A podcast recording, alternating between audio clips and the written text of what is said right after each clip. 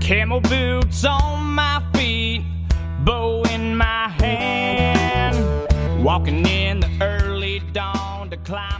Hey, Redbone, did you hear about that new deer feed? What new deer feed? Hey, Buck Grits boys, you ain't heard of that yet? Buck grits. BuckGrits.com. Well, tell us about it. What makes it better than any other deer feed? Well, Buck Grits has got the protein a deer needs, it's got the fat a deer needs, it's got the amino acids, it's got the energy, it's got it all, brother. It's gonna Well- bring them back after the rut and it's gonna put a rack on their head. And it's going to help the lactating does, I assume, too, after they have the fawns. That's right. Keep the fawns going and get them for the next crop. Well, where can I get buck grits?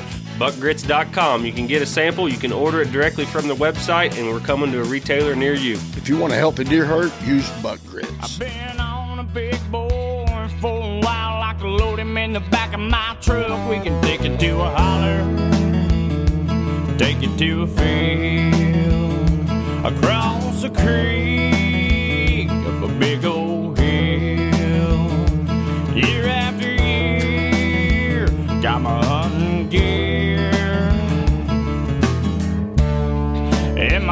pair of hunting boots passed on down, planted deep in the ground.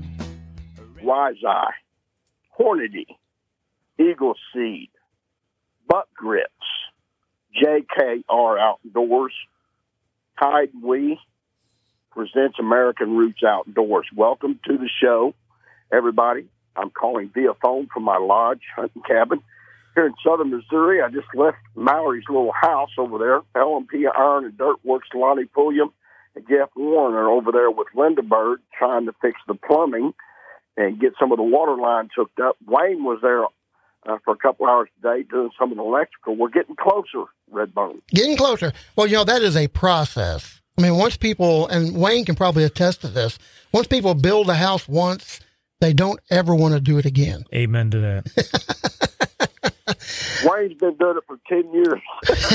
it seems like it. Let me tell you, it seems like we were just talking about that before we got on the air. Yeah, well, it seems like one of those things that never, you never get finished. And by the time you get finished, it's time to start all over again. Right. Exactly. Well, we've got a great show lined up for everyone, as we say every week. Uh, it's Missouri youth season this weekend. I believe Arkansas starts this weekend also, and Mhm. other states across the country. And uh, our focus is youth season, rifle season for the kids. But before we go into all that, the, uh, our outline of the show, I want to talk about uh, the winning football teams out there, NFL. Congratulations to the Chiefs. Yeah, the Chiefs look really good. They did. They, they needed that butt whooping they got to put them back in line. And Wayne, your Pittsburgh Steelers, they didn't fare too well, did they? No, but I tell you what, the rookie quarterback they got, he's looking better each week. Uh, the Pickett kid? Pickett, yep, Yeah, Pickett. yeah. Although, I- hometown, hometown hero for Pittsburgh there. yeah, he's from Pittsburgh and Yep. went to school Went to school Pitt. Pitt. Yep. Yeah. For Pitt. Yep. Yeah, maybe the next Dan Marino. Hey, you never know. never Yeah, know. But here, but here's the thing about uh, this kid: he's got the wrong name. How can you be a quarterback and your last name's Pickett? right. Just inviting trouble. Yeah, it's like, Just that'd be like inviting if you're, trouble. you know, if you're if you're an NFL running back and your name was Fumble, wouldn't be right. There you go. And and, and the uh, Yeah. I do like the Pickett as the, the quarterback and their star rookie receiver is Pickens. Pickens, Right. yeah. So Pickett to Pickens. Well, congratulations to the Liberty Eagles for winning the SCA. Yep.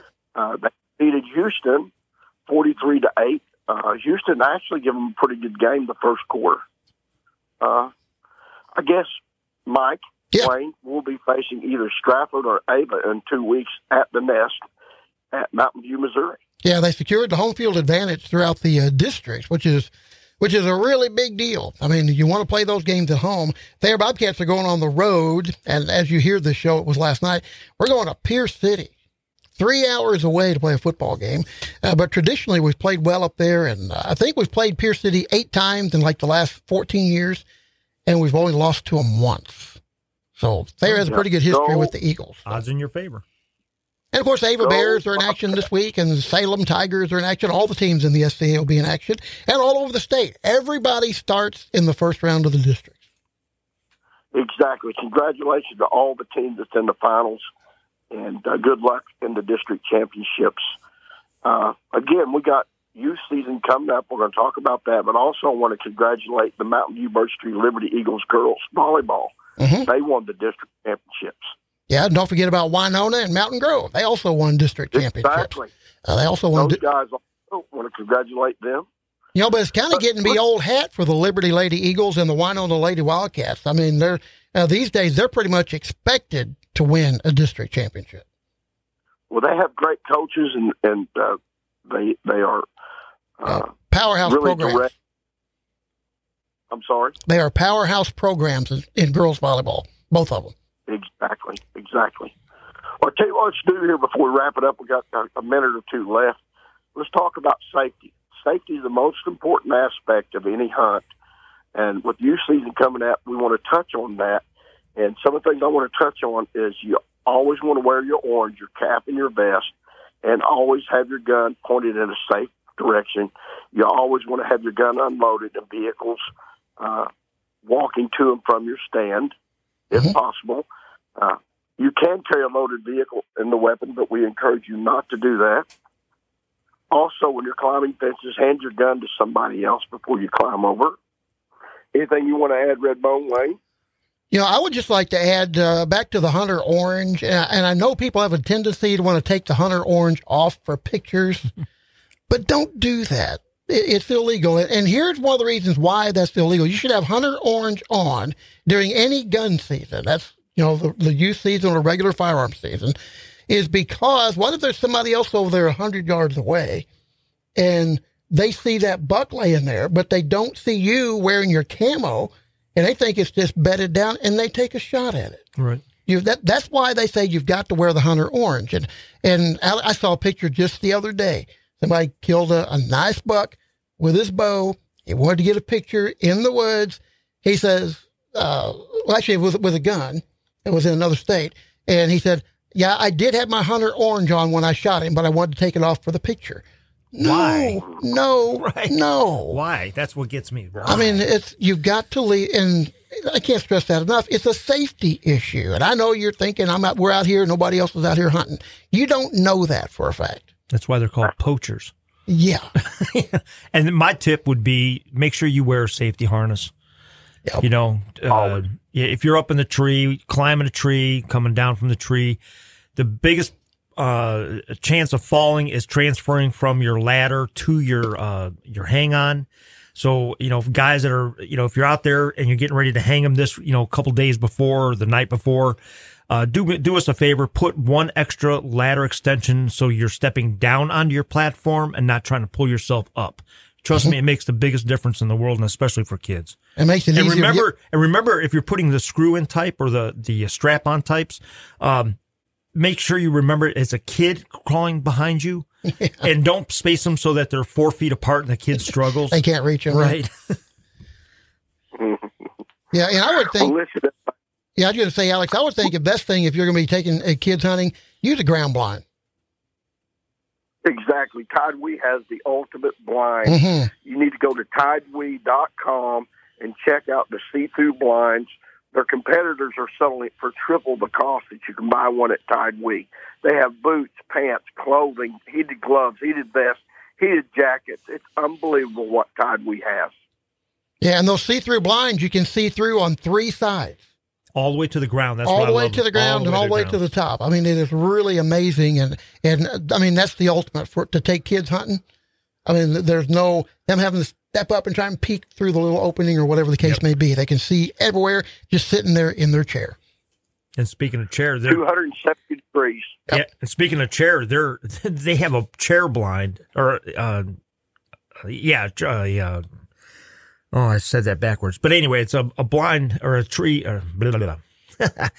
a chair specifically made for their blinds and adjust up and down, so it's perfect for kids because Oh, that's gotcha. one of the biggest struggles for kids is looking out that window if it don't come down far enough. Yeah, exactly.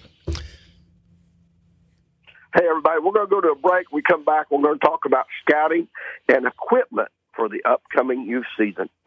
Don't go away. We'll be right back with more American Roots Outdoors right after this. Hey, y'all, it's Tyler Farr, and you're listening to my good buddy, Mr. Alex Rutledge, on American Roots Outdoors. Wishing on some luck.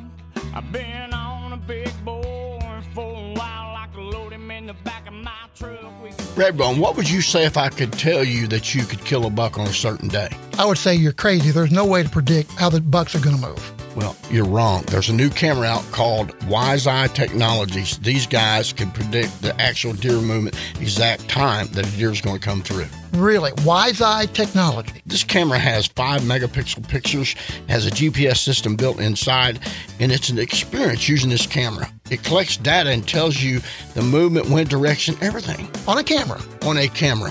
WiseEyeTechnologies.com. And how do I find out more information about these guys? You go to wiseeyesmartcam.com. I'm using them. You should too.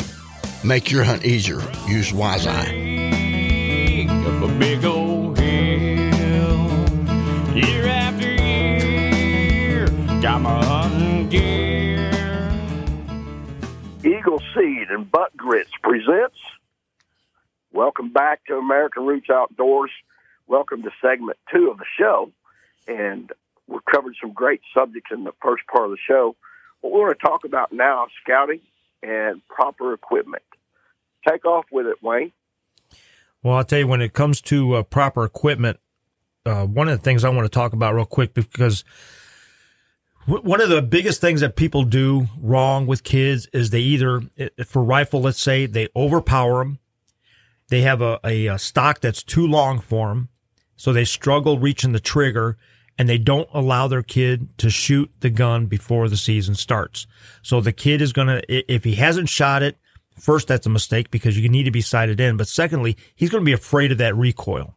Let him understand what the recoil is and don't overpower your kid. If, you know, there's nothing wrong with, uh, you know, shooting a, a, a two, four, three as opposed to, you know, giving him a 30 aught six or a seven millimeter mag just because that's what you use. Don't, don't hand that down to your, you know, your 10 year old or 12 year old and say, here, just use this kid. It's no problem. Look at the size of your child. Make sure the gun stock fits them. And nowadays they have these great adjustable gun stocks on a lot of these rifles, and they some of them even have comb abilities, so you can comb it up uh, to fit your child even better. Something also we need to mention is the equipment. Uh, we can spend long periods of time talking about one subject is wearing the right clothing for the right atmosphere of the hunt. If it's raining, wear a good rain suit like Tide We has. Uh, shooting the right ammunition. Uh, having your child shoot their gun uh, months prior to taking them out hunting. Uh, preparation creates success. A good ground blind, a good ground blind helps protect that kid from movement.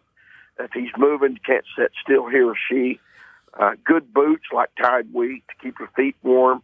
Uh, gloves if it's cold, heated gloves. Uh, good trail cameras.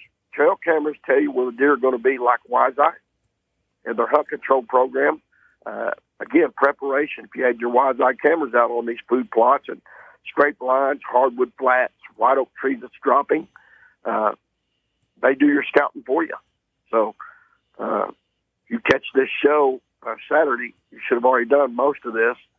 And I wish we would have covered this last week, but it's okay. Uh, other things we can talk on is good binoculars.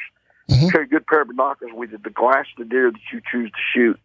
Uh, again, I want to touch on safety. Know what's beyond uh, your target when you're shooting. There's houses off in the distance. You don't want to be shooting towards houses or cattle or anywhere people may reside. Anything you want to touch on, Redbone? Well, yeah, I would- I would like to, to add to that, and and and and the glasses or the binoculars, even maybe more so for looking beyond that deer. I mean, so you can see because these these rifles nowadays, Alex, you know, they shoot for a long ways if nothing gets in the way, and and nothing worse than you know would be shoot somebody's house or or worse yet, even maybe shoot a, a cow or something like that. But uh, also want to mention when you're talking about guns. Uh, you should also make sure that there is a way that kid can take a good rest when they're getting ready to take that shot, uh, whether it be shooting sticks, and those adjustable shooting sticks are great for that. Or, you know, if, you, if you're using a ground blind, you can take some four by fours and put together uh, a, a makeshift shooting stick. Just Right. Just put a bolt through them with a with a, a Y at the top, and you can adjust them where they need to be. Just something to help steady that gun for that kid, uh, just to make sure they get a good shot. Because you know that in a lot of cases, most cases, they're going to be nervous. Chances are they're going to be cold, and when they try to pull that gun up and take that shot, they're going to be shaken. So best to get them something to take a solid rest.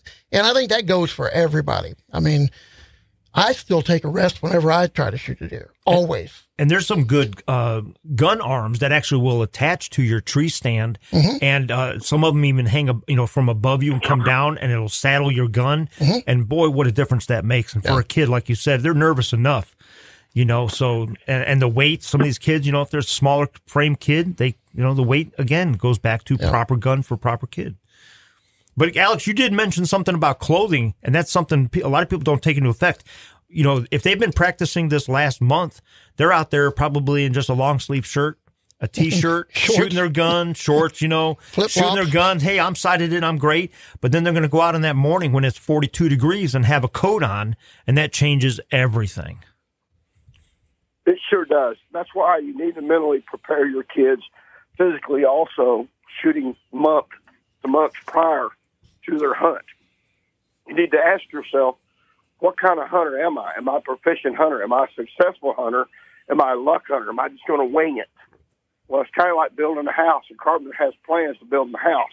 Mechanic has plans to build a race engine or a motor. You got to be prepared. So we're trying to encourage all of our listeners be prepared. Get your child prepared, and it creates success. Yeah, I've said it many times on this show, and I was taught when I started hunting always practice like you're going to hunt. And that means wearing the clothing that you're going to be wearing when you go to the woods. Got that right.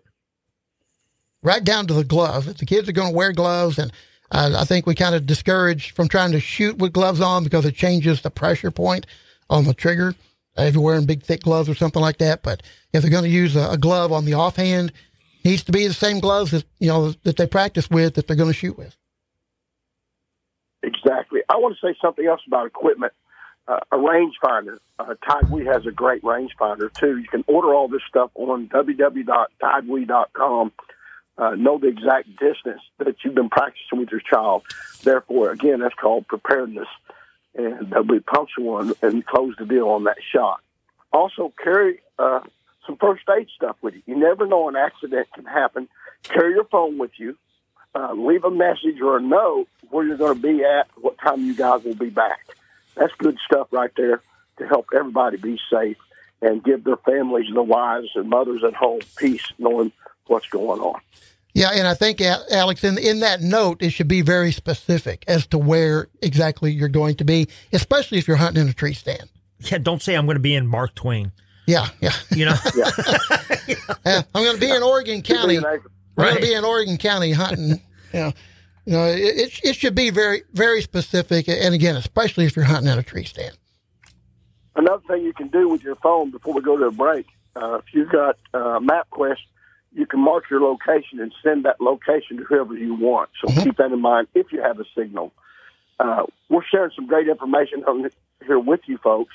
When we come back, we're going to talk more about strategies, techniques uh, when we come back. Don't go away. We'll be right back with more American Roots Outdoors right after this. Hey, everybody, this is Michael Waddell with Bone Collector, and you're listening to my buddy Alex Rutledge on American Roots Outdoors, man. Big old hill. Year after year, got my hunting gear. Hey guys, it's food plot planting time here in the Ozarks and all across the country. What are you planting this year, Wayne? I'm going to put some smorgasbord in with a whole lot of clover. You're gonna put wait, some wait, extra wait. clover in it. What? Smorgasbord. What is smorgasbord? Man, it is a variety of annuals and perennials that'll get you through fall time, winter time, and all the way into spring. It's awesome. You want to plant healthier food plots to track all kinds of game? Go to www.eagleseed.com. It's a smorgasbord. You know, we all get tired of certain things. The smorgasbord has everything. Your deer will love it. And my Eagleseed.com. pair of hunting boots passed down. You know, Alex, there is a, a company in the outdoors that wants to provide quality hunting gear at affordable prices for the everyday hunter. Yes, there is, Redbone. It's Tide We. These guys are a blue collar company. They make excellent products that's very affordable for everybody. And these guys want to help every outdoorsman live out their passions in the outdoors. And to find out more about this company, just go to www.tidewe.com. That's T I D E W E.com. around your heart, so you never gotta worry what the wind. Tide We. JKR Outdoors presents American Roots Outdoors. Welcome back to the show. Uh, we just finished segment two. Segment three right now is weeding and understanding deer sign. Uh, let's talk about deer sign. There's all kinds of deer sign. There's tracks, there's droppings, uh, there's hair that can be left on a fence. There's rubs, there's scrapes, uh, there's licking branches, and let's talk about that. Kick it off, Redbone. All right. Well, you know, when when I started hunting way back around 1982 or 83, uh, it was all about hunting scrapes. I mean, that was that was it.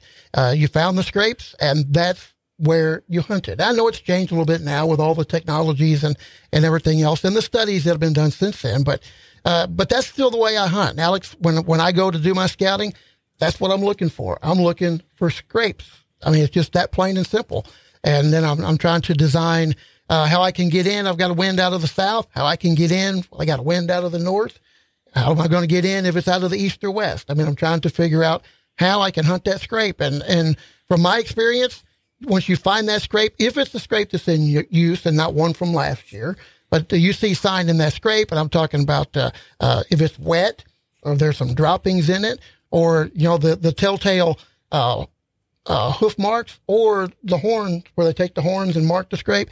You find those signs, that scrape is active. And if you sit there on that scrape, eventually deer are going to come to that scrape.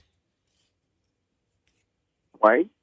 Yeah, I, I agree 100% with them. Uh, you know, if you can find yourself an active scrape, there's nothing better, especially this time of year, is to be on an active scrape. Uh, I was just telling Alex earlier today when we were together that I have two scrapes that just opened up in my, uh, on my area that I'm hunting, uh, within the last 48 hours. So I'm moving my wise eyes right over to there and I'm going to be putting them on there and see what's coming through. And I had a, a, a, stud come through this morning, but I mean, he's still on the young age for me. I'd like to see him go another year, but man, the potential on this guy is awesome. Uh, just hope he can make it through the season. But, um, and, you know, another thing that I always say, if you want to even go back a, a little further than, you know, checking out scrapes and that, pull up your topo map and look for areas that will hold and maybe potentially have uh, deer runs coming together. You know, use the terrain to your advantage uh, by using a topo map and looking to see where you might have uh, trails coming around ridges and through fields or up across creeks and that. Um, you know, if you got ridge lines that are uh, close together, you know that's steep. They're not going to be going up and down that area too much unless it's an escape route. But if you can find a creek bed that has a flat area, you know, that's area they're generally going to be crossing that creek there. I love myself personally having my back to a creek. Um, just a personal preference because I use a lot of times those creeks to get in and out access of my stands and that. So that's just uh, something I've always done when I was in Ohio. If I could find me a creek on, a, on any of the public lands or any of my private lands, I took advantage of it all due respect, we've got off a subject. It's understanding sign and reading sign. Let's talk about what sign means, not strategies of hunting the sign, mm-hmm. which is great. But what does a scrape mean, Redbone? What is the buck saying? What is the doe saying? And talk about how a scrape's made. Let's talk about that. Okay, well, a scrape is made by by the by the buck deer, and does do it too. Uh, will come in, they'll find a place under a low lying limb, most generally, most generally on a point or or someplace that juts out from a, a wood line, and they're going to go there and they're going to paw the ground they paw the leaves and all the grass out, and then the does will urinate in that scrape, and that is a sign to the bucks that come along that they are in the area and they are ready to receive those bucks. Now, the bucks also will urinate in that scrape. That lets the does know that they're there. I mean, it's kind of a communication point for the deer to let them know that they are here. It also maybe lets the younger bucks know that the older buck is in the woods and you might want to you keep his eyes and ears open and, and stay away from his does. Uh, but, uh, and, and, again, you know those bucks they will they will mark that spot with urine. Sometimes they'll they'll they'll leave uh, uh, pellets there, and then uh, most of the times they'll take their horns and they'll scratch the ground and they leave a mark there that they have been there. And uh, uh, you know sometimes they're kind of hard to see because they're very small scrapes, you know, foot, eighteen inches. Sometimes they'll be three, four, even six feet especially a community scrape that a lot of different different deer use. And so you just got to kind of know where it's at. Uh, I, I, made a mistake one time of finding what I thought was a scrape, and and it just happened to be where the turkeys had been there scratching. because the turkeys came along and that's where they were they were just scratching all over. I said, okay, that's not a deer scrape. And I got a further inspection and thought, well, there's no other sign there. So, uh, but yeah, I mean that's what they do. They they use that for communication. And the other thing is with uh, I was, I was going to say the other thing is with the branches. You got those overhanging branches. They're going to leave. They're going to rub their. Uh, they're going to lick them. They're going to rub their eye uh, uh, orbital glands up on there. Again, that just leaves them their their DNA behind for other bucks to pick up on and does to say, hey, this is, you know, this person's in the area, this buck's in the area. I need to stay away from here or, you know, use as a calling sign to bring a, a receptive doe into the area saying, hey, this, you know, Mac Daddy's in here. This is the one I prefer to breed with. So this is the area I'm going to come.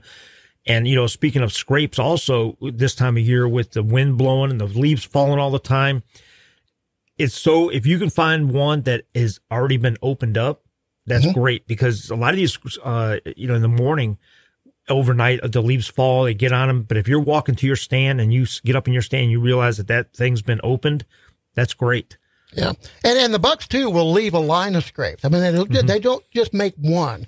Uh, they'll make a line of scrapes. I hunted a place one time out by 11 point river and there were like eight scrapes in about 100 yards uh, just right right along a wood line and that told me that there were multiple bucks coming into this area and using these scrapes but then they go check them and check them and check them and, and a doe might go to that scrape and she might not go to that one. So they use various different areas to, to figure out where those does are. Because this time of the year, and, you know, we talk about food sources and all that, this time of the year and really starting now, bucks have only got one thing on their mind, and that's the ladies.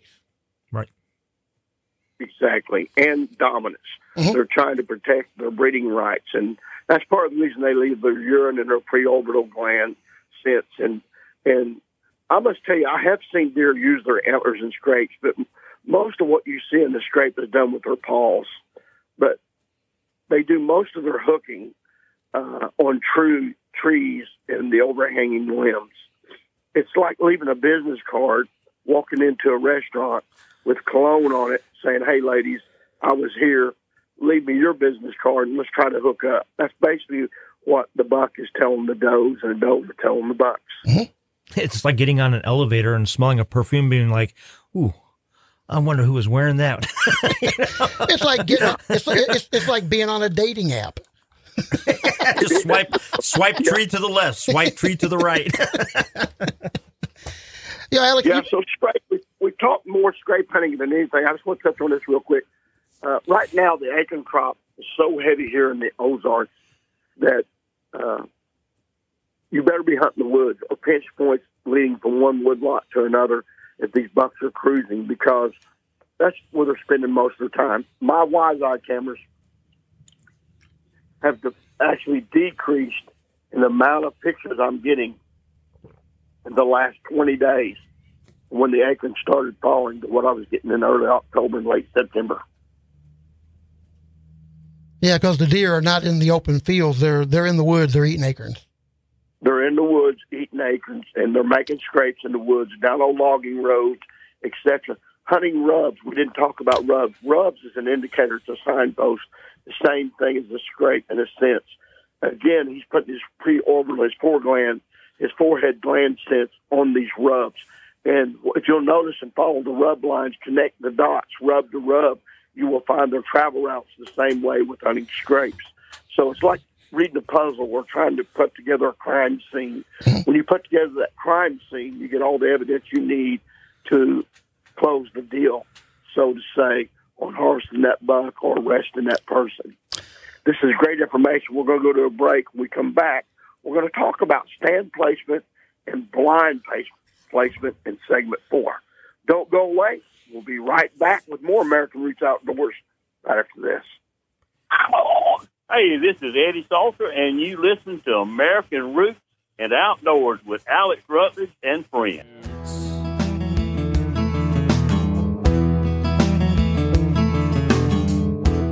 Redbone Wayne, have you heard about the 12 volt power packs? I've heard a little bit. Tell me more.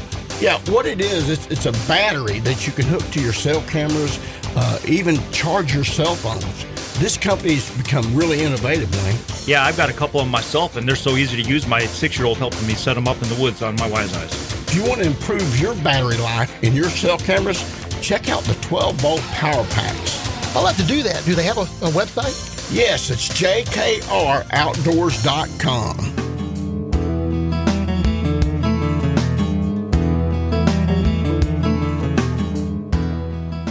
Eagle Seed and JKR Outdoors presents American Roots Segment 4. Welcome back to the show. We've covered some great topics and hoping to prepare you for the upcoming youth season and hunting in your areas. Uh, we're just sharing with you what we've learned and, and sharing our opinion on things. Uh, there's a lot more we could cover. Uh, we've got to get as much as we can in about a 35 minute show. I want to thank you for listening and joining us no matter where you're at across the, the world, across America. That being said, would you, I'm going to ask both of you questions. We're all three going to answer it. What is your favorite to hunt, out of a tree stand or blind? Redbone first. Uh, you know, I'm going to show my age here uh, because I, I, at my age, I really do not care for hunting out of a tree stand anymore. I mean, it's just one of those things, and and uh, I have hunted out of blinds, and it's okay, uh, but I've never actually killed a deer out of a blind. Uh, most most of the deer that I kill, I I kill sitting in front of a big white oak tree. I just clear me out a spot and and I sit there and I try to blend with the scenery around. Uh, not that they're not great, and the blinds are great, but uh, about three years ago, I killed a, a, really nice buck, and I was in a blind. I was in a blind all morning long, and nature called, and I got out of the blind and went back over 100 yards into the woods. And on my way back to the blind, there's a buck out across the field, and I bleated at him, and he stopped, and I killed him. So. I don't know if that counts as killing the deer out of a blind or not.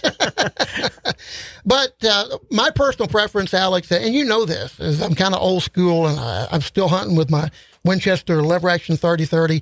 I like to get in where the deer are, sit on the ground, uh, usually sitting where I can see off of a hill or on top of a ridge and go from there.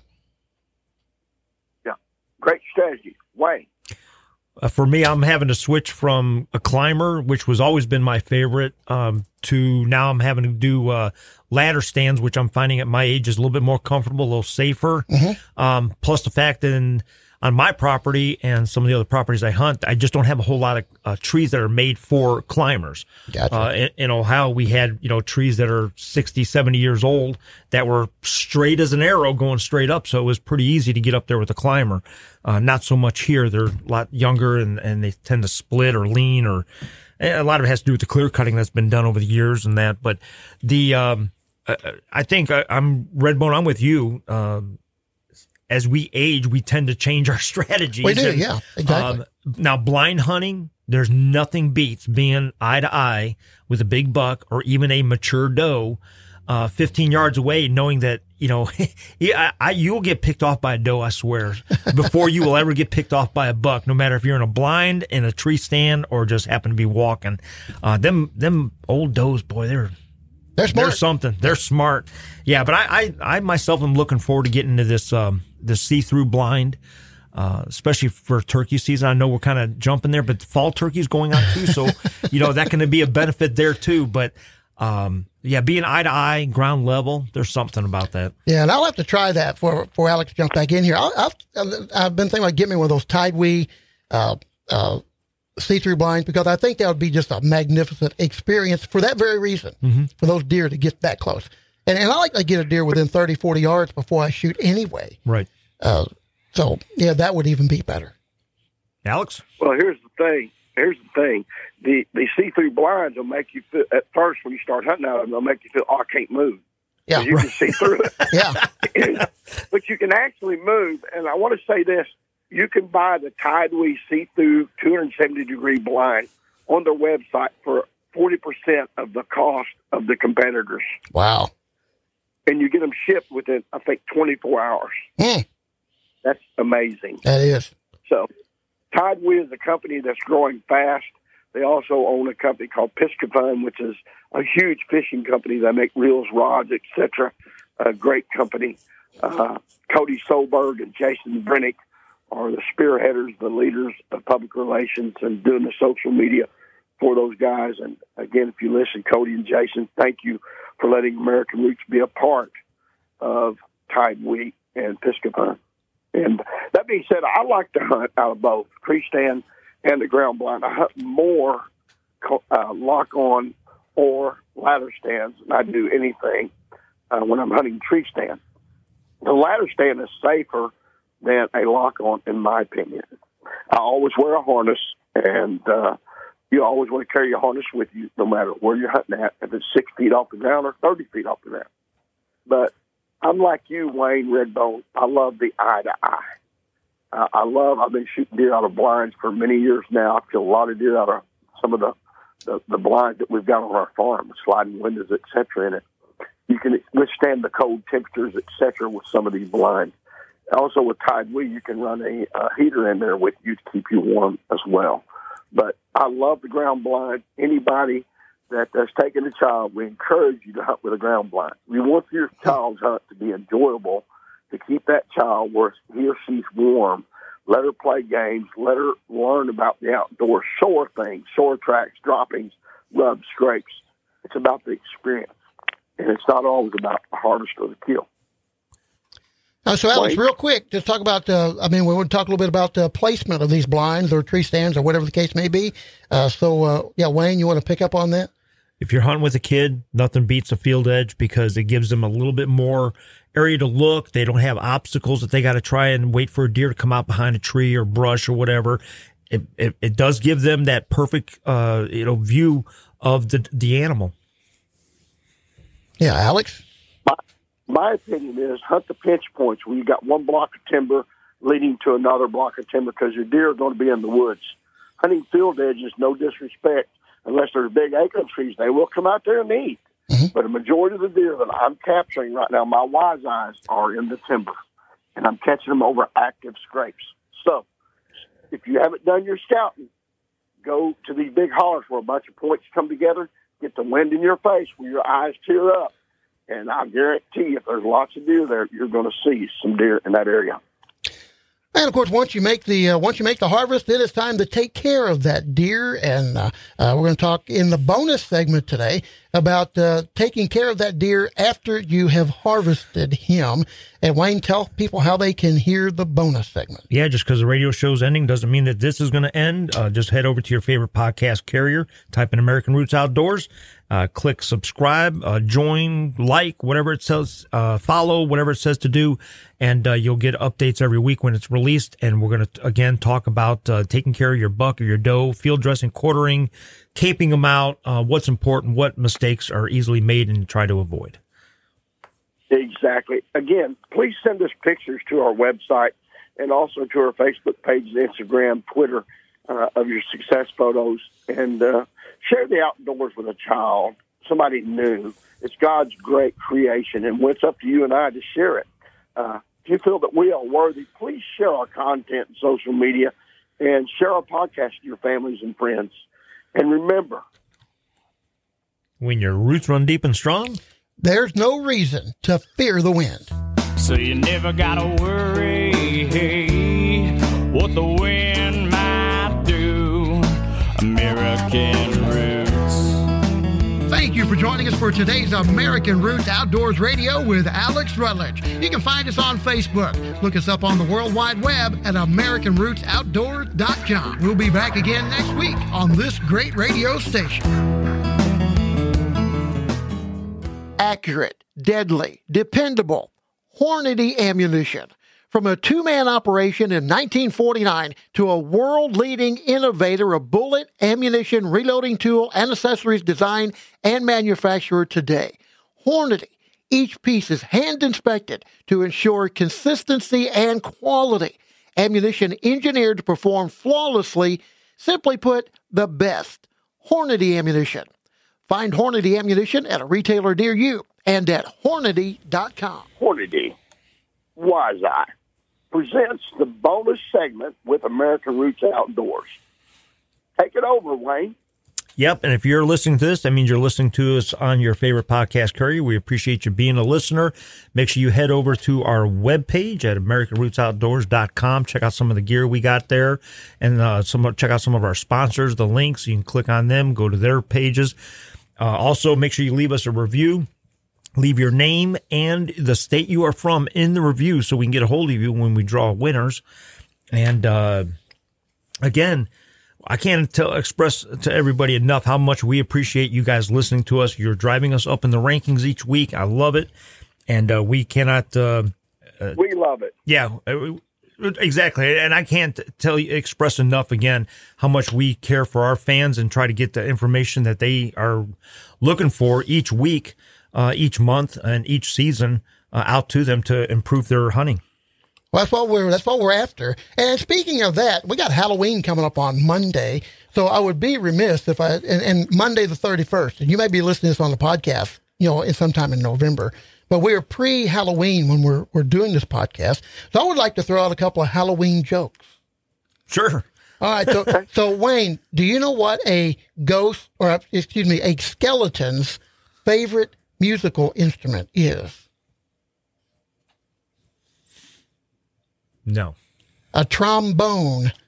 Oh, jeez. oh, there you Oh, go. Jeez. That's funny. All right. So what are we going to talk about? Well, let's, now we're going to get ready to talk about uh, what to do after you harvest your deer, whether it be a doe or a buck. Um, Alex, I know one of the things that you're going to agree on right away is recovery has got to be done as soon as possible, especially if you got, uh, you know, youth seasons this weekend and, you know, temperatures in the morning will be fine, but in the afternoons, they're going to be up in the 70s. And uh, so, you know, Yeah, what you want to do, what I do, and any deer that I harvest, uh, one of the first things, depending on the temperature, of course, as you discussed, is that I do not gut my deer right where I kill them. I, I hunt mainly close to a vehicle, and what I'll do is take them away from where I hunt and gun them as soon as possible. And I carry ice with me in a cooler, and I also carry vinegar and salt, believe it or not, in a spray bottle. And uh, I carry a brush with me. I carry fake eyes, and I carry Windex cleaner and paper towels. You're thinking, why do you do that? Well, I carry that when we take photos, that we get great photos by using the brush and the, the Windex to remove the blood from around the mouth, etc. All that, and the fake eyes makes the eyes look more realistic.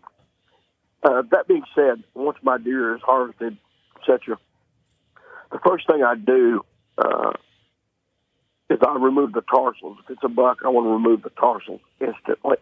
And I save those tarsals and put them in a Glad sandwich Ziploc bag and put the date and the buck and how old I think that buck is and what area he's in, and I save them in my freezer because you can use them in the future for an attractant over scrapes that you may be hunting. All right, so Alex, so I mean, you you said you don't like to field dress your deer where you kill it, but do you cut the tarsals where you? Uh, I mean, immediately when you when you find that deer. Exactly. Yeah. Exactly, and that's when I put them in a bag. Yeah, exactly, right there. Yeah. See, and, because and you want to get off there, and you don't want to handle it with your hands and touch your meat because it, it, it can taint your meat. And that being said, once I get the deer uh, to the truck or whatever, and I check the deer in, I hang it to, to process it. Uh, what I do is I, I skin the deer from the legs down, and I skin it all the way down to the behind the neck. And what I do when I, if I'm going to mount the deer, I'll gut the deer to about a foot behind the breastbone to foot and a half. Uh, give plenty of room for the taxidermist to work. And what I do is I pull the hide down over the legs, okay? And what I do is I pull the skin over the legs. You don't have to cut the legs, rip up the legs to to uh, pull the hide off. But you can if you want. But you can pull it all off like that, and you got a perfectly uh, undamaged hide for a taxidermist to mount. And I cut the head off right behind uh, the, the meat, behind the neck bone, right behind the skull plate and the antlers.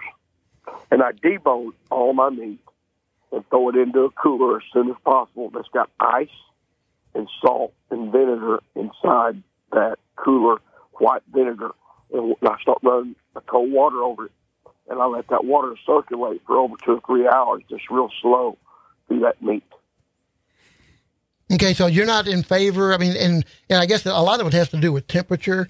But uh, you know, if if we're getting cold weather during uh, the time when I harvest a deer, I don't mind letting one hang for 24, even 36 hours before I decide. let deer- Before, and I mean, and, and I God. field dress my deer where I where I shoot them. I mean, unless the landowner says don't do that. Uh, but uh, that's the way I was taught, and that's just the way I do it, and cover that with leaves and and go on. But uh, once I get that deer home, uh, and a lot of people do like to let that deer hang for a while before I go ahead and and debone it, or even before I skin it. Exactly. Well, my dad, I watched my dad let deer hang for a month straight if the weather was cold enough, mm-hmm. and the meat would be just as black as coal. Yeah. And what that does, it ages your meat and it makes the deer tenderer, and it takes the wild gamey taste out of it. That's of what's happening with the salt and vinegar when you you debone your meat and put it in a cooler. The way I'm talking. Yeah, kind of. You're kind of you're kind of speeding up that process. It- Yeah, Wayne, what do you do? Well, I was going to say, you know, I, I'm going to give a little bit of uh, Alex preaching here. Uh, for four years that I was filming Alex up in a tree, every every time he shot a deer, he's, he would always tell me, I, I, I don't gut it here. I don't want coyotes coming out to my property. This is my sanctuary. It's real close. Like, You know, for four years, all I kept hearing is never, ever gut your deer on your property because it brings coyotes in. Last year, first deer Alex got, I get a phone call. Hey, Wayne, you mind if I dump the guts over on your property? Wait, wait, wait what? Yeah, but I dumped Wait- the wait a minute, what? property, not in the middle of your property. No, not in the middle. end. But and he knew that eh, after my heart surgery, I wasn't going to be hunting anyway, and mm-hmm. I didn't care because it did keep the coyotes off of his property. I'm more than happy to to help out with that. But I did find it funny that you know four years never ever do it on your property, and the first deer he gets last year, hey, can I dump this on your property? I had all the bucks on me, Wayne. They, they kept coming over on me. I had to keep them over there, not on you. right, and that's probably why I don't have any turkeys this year either. Well, you know what what you need, what, what you need to do is find you a coyote hunter and say, "Hey, I killed a deer. I, want I to did my call Eddie last year Yeah, and said, yeah, "Hey," Eddie but he Owens. was he was so booked up with other you know events and that that he was doing and, and contests and that. But I did tell him, "Hey, you know, I got a couple gut piles over here. I know the coyotes are hitting them." So well, I say and find find out where they live and go dump them on their farm. there, there you go.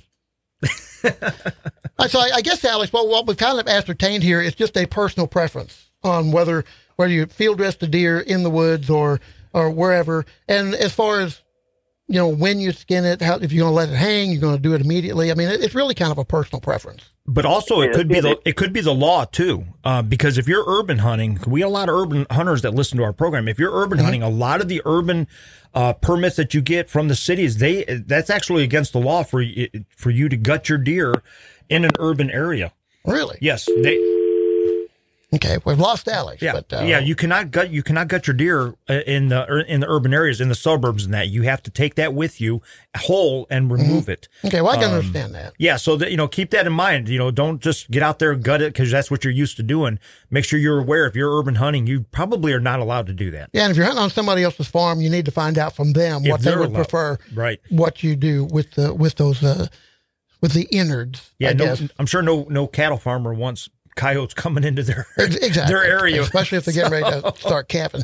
All right, so uh, but anyway, and, and then of course, uh, uh, you know, as far and Alex talked about deboning his deer. I have done that, Mm-hmm. and I just find it because I didn't have the proper tools. Just found it very tedious and very time consuming. So I just take mine to a processor. Yeah, and I, that's a good point because if you don't know what you're doing and you're not experienced enough, You you, know, could lose so much meat. You know, waste a lot of meat. And uh, you know, nothing worse than a dull knife, like they say. Yeah, I mean, Mm-hmm. you got to have like razor sharp knives to do a proper deer uh, deboning and that, and you got to have those flexible knives, almost like a all- fillet knife. Getting all the film and that, that white Yep. stuff in there. I mean, getting all that out. And, oh yeah, yeah. Uh, you know, because we deboned one and, and decided to run it through a grinder. And guess what? We had to stop every five minutes and fix the grinder because all that white tin All that stuff, silver, yep. yeah, all the silver skin and stuff getting wrapped up in the blades, and you have to go in and all and that does not make it taste good either. uh, no, it doesn't. But Yeah. also, guys, if, if it is warm out, please don't drive your as as much as you're going to want to uh, show your deer off. Don't drive it around to ten of your buddy's house when it's 75 degrees outside. Get it cooled off. I myself, I I'll use a creek. I'll Mm-hmm. pull it right into a creek. You know, if I if I'm in an area where I can gut it, I'll gut it. Pull it into a creek, rinse it out real quick, and then drag it on out. Yep, there you go. I'm older. It's hard to drag a, a gutted uh, a deer that's not been gutted. Uh, it's hard. It's, uh, I'm old too. It's and out of shape. It's hard to drag one that has been gutted. Right, wrap it up. Wrap it up. Well, again, we wanted to thank everybody for uh, listening to American Roots Outdoors podcast. Again, leave us a review. Take a, just a quick minute, scroll down there, leave us a quick review. We appreciate it.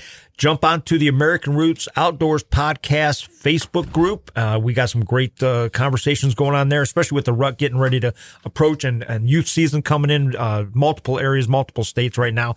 Share your pictures with us. Uh, shoot it to us uh, either DM or share it directly. We appreciate it. And again, on our uh, Facebook page also. You've been listening to American Roots Outdoors with Alex, Wayne, and Mike. And uh, like we say here at American Roots, When your roots run deep and strong. there is no reason to fear the wind.